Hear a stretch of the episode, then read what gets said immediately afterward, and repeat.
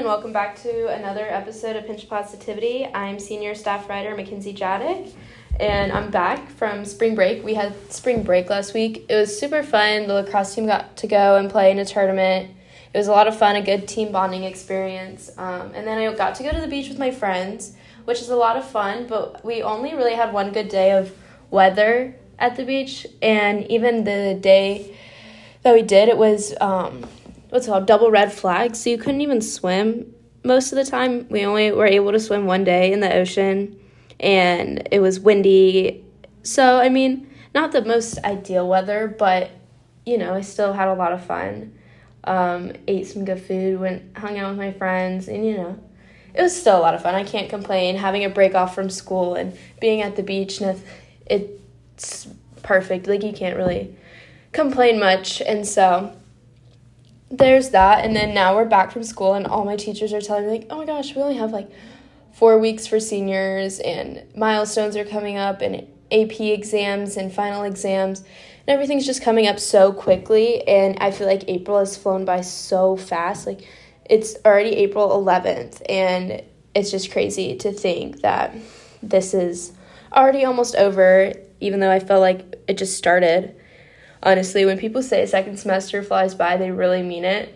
They really do because I've kind of been ignoring and pushing off a lot of college things and like now it's serious like I really need to you know focus and you know stop ignoring it. I think I'm just ignoring it cuz I just it's all new stuff to me and it's hard to um, pick up something new and learn everything new. It's just a hard thing to do and so you know one way I sometimes deal with hard things is ignoring them. So I'm going to have to sit down this week and really just, you know, focus and write down what I need to do because it has to be done. And it's like college is going to come up quicker than I know it. And I feel like something like with Starr's Mill in general, honestly, just high school in general, there's a lot of pressure on college and a lot of where you're going to go and what you're going to do.